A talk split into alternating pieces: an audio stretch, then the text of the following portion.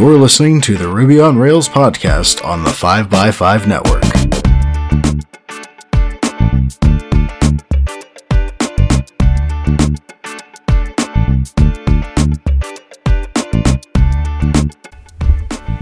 You're listening to episode 318, and I'm your host, Brittany Martin. Gina Verrastro is a Rubyist writer and proud graduate of Learn Academy. She is a tech support engineer at SOCi who specializes in taking the most optimistic view of every bug hunting situation. She blogs about code things at codecopycoffee.com. Welcome to the show, Gina. Thank you so much. I'm so excited to be here. Thank you very much for having me. And hello, everyone listening from sunny San Diego. Well, we are thrilled to have you. So, Gina, what is your developer origin story? My first love has always been writing, so I knew I wanted to start a blog where I could just share entertaining, encouraging, happy content while doing what I enjoy. And I also knew I wanted a lot of control over how that blog was presented and to be able to make any changes I wanted at will without having to bother someone else to do it. Um, and so when I started, I had no idea what a rabbit hole coding would turn out to be or how much I would come to love development for itself as opposed to just being a vehicle for my blog. So, um, up to that point, I'd really fallen into careers that I wasn't super passionate about. But after joining my San Diego chapter of Girls in Tech and coding more and learning about coding boot camps in general, and then Learn Academy in particular, I realized I had an opportunity to turn my new hobby into a viable career. So that's what I did. That is absolutely fantastic. So, what is your specific experience with Ruby on Rails? It was the primary language that was taught at my coding boot camp, and part of Learn Academy's program is a one month internship, which is really cool. So I used Rails in my internship at Zeal. And I use PHP for work now because that's the stack that my company uses, but I still enjoy playing around with Ruby in personal projects what do you feel the the core difference in coding in PHP versus Ruby? Do you feel that they shared some common attributes whenever you got introduced to the PHP code base? Yeah, definitely. Um, of course, like most coding languages, they share aspects uh, like loops and the logic system is pretty similar. I think the biggest difference for me personally was because I learned Ruby and Rails together pretty quickly we generated an entire app and then learned the pieces when they were already presented for us. Whereas while learning PHP, I've been writing each file from scratch, whereas, you know, Rails will generate for you with commands in the terminal. So actually doing the two languages and doing those two different tactics side by side really taught me a lot about both languages working on them in tandem. See, that's really useful for me to hear because my partner actually writes PHP for a living, and I have strictly told him that he is not allowed to learn Ruby. Which is me just being silly because I know that he would genuinely find a lot of joy in Ruby and likely already knows it, but um, it's good to know that there's a good transition between the two. Absolutely. So, what is a day in the life for you at SOCi? So typically we focus on bug tickets first. That's the highest priority in Jira. And we mob all day. So there's three of us on my team, which is the tech support team. And we'll start with bug tickets and work our way through those. If we get done with those, we're currently working on a data generator project for um, one of the test accounts. And that's been a really cool experience and definitely highlighted a lot of differences and similarities between PHP and Rails for me. Uh, really, there's also a lot of interaction with other departments, of course, since we're tech support. So, communication is a big part of the job as well, breaking down uh, what's going on with bugs for folks who have to then go talk to customers. Now, are you considered tier one support where you're getting customer feedback directly about bugs? Are you getting uh, bugs from internal users? How does that all work? So, we're actually tier three on my team. And so, users will report to tier one. It then gets escalated to tier two, which is a little more technical of a group, but still customer facing. And then my team isn't customer facing unless things are really um, unless we really need to be able to explain something to the customer and bridge that knowledge gap for them. So you're at the point where getting those really nitty gritty code issues instead of the user accidentally turning their computer off.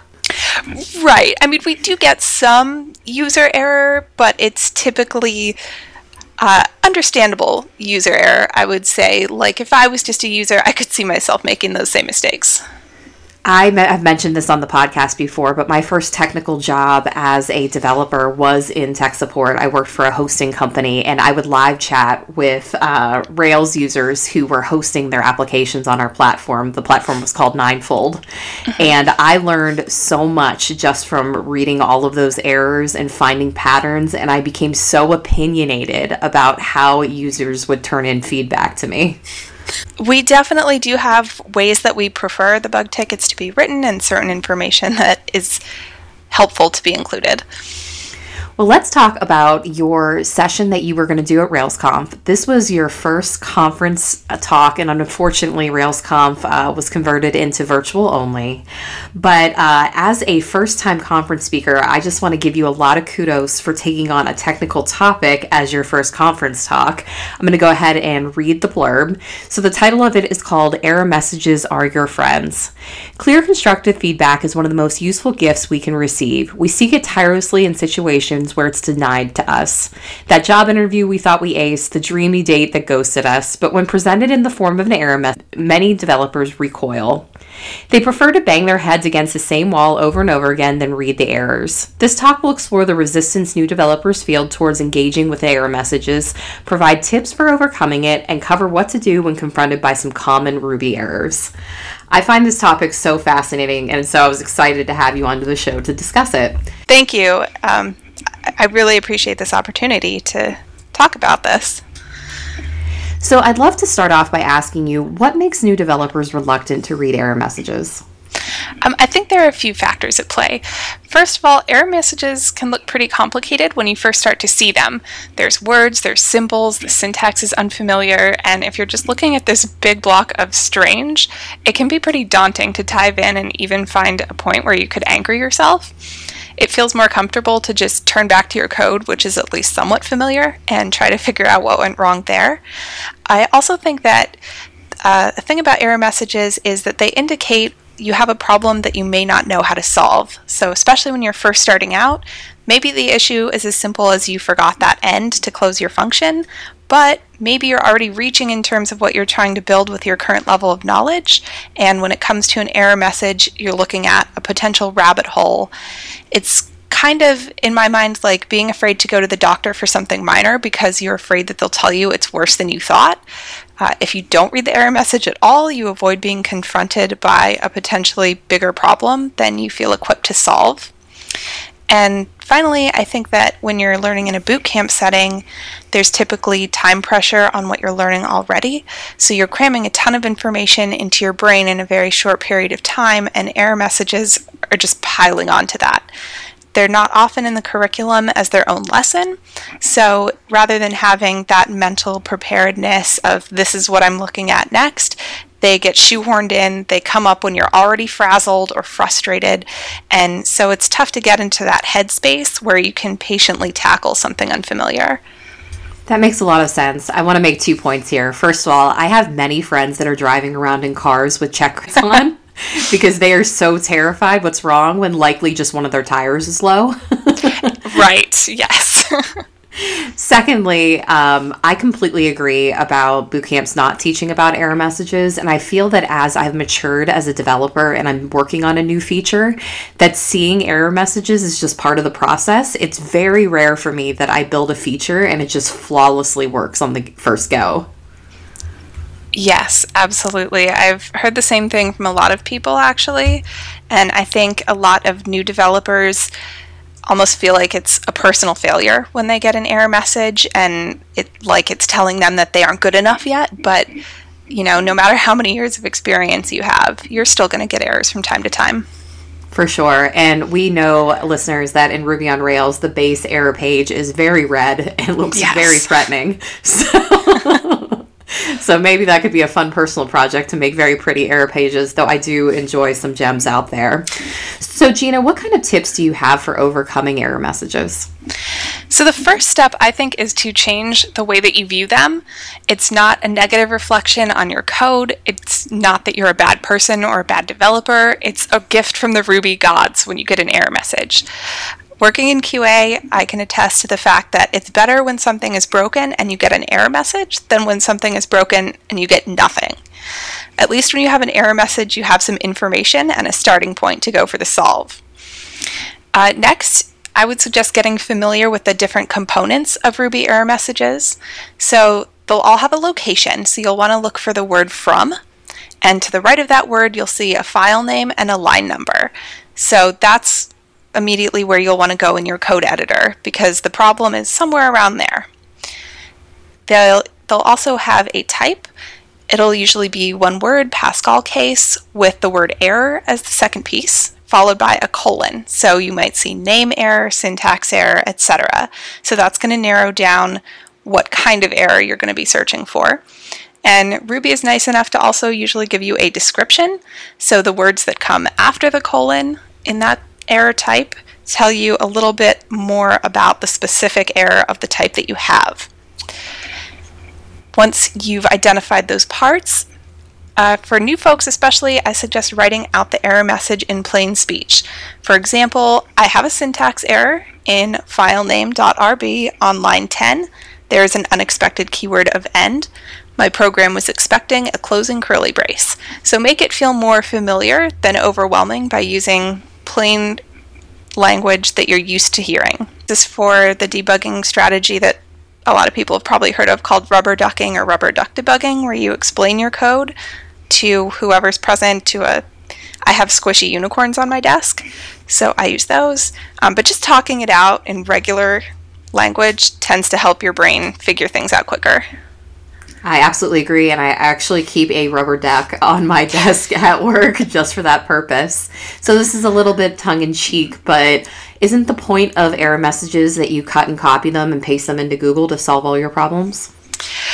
You know, that totally can work, um, but I think for your sanity's sake, it's better to know what to Google first. So if you think about it like trying to remember the name of a song, if you know some of the lyrics and the artist, and you can Google that, you're going to get to your answer a lot quicker than if you just Google upbeat song by a female vocalist. That's such a fascinating point. I actually just heard in the news that a lot of song artists are going to start changing the title of their songs to be more SEO friendly. So that kind of really oh, that's fascinating. Isn't it? Because people get stuck on one bit of a song, and when they go into Spotify in order to search that song, they can't find it. Mm, okay. Well, we are going to take a quick break. Today's sponsor is Datadog, a monitoring and analytics platform for cloud scale infrastructure applications and logs. Datadog integrates seamlessly with more than 400 technologies so you can track every layer of your complex microservice architecture all in one place. Distributed tracing for Ruby applications and APM provide end to end visibility into requests wherever they go across hosts, containers, and service boundaries.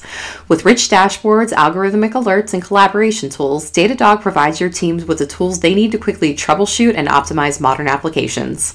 See for yourself, start a 14 day free trial today, and Datadog will even send you a free t shirt. Visit datadog slash Ruby Rails podcast. Link in the show notes. Thank you to Datadog for supporting the show. Back to you, Gina. So, what are some of the common error messages that we can expect to see in the Rails community?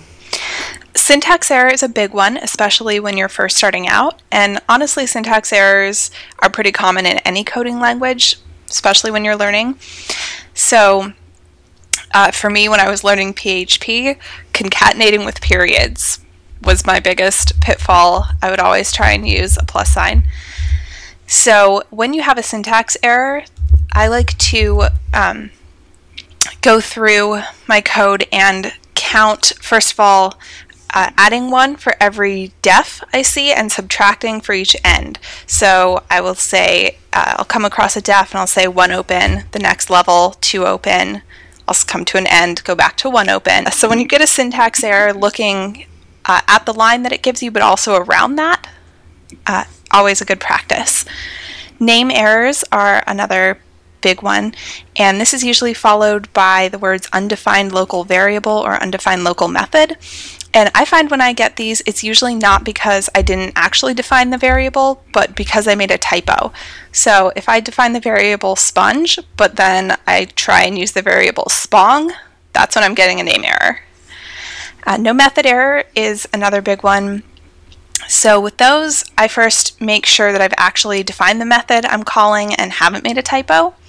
And if you're seeing something like undefined method something for nil nil class, that can be an indication that the object you're calling the method on is evaluating to nil.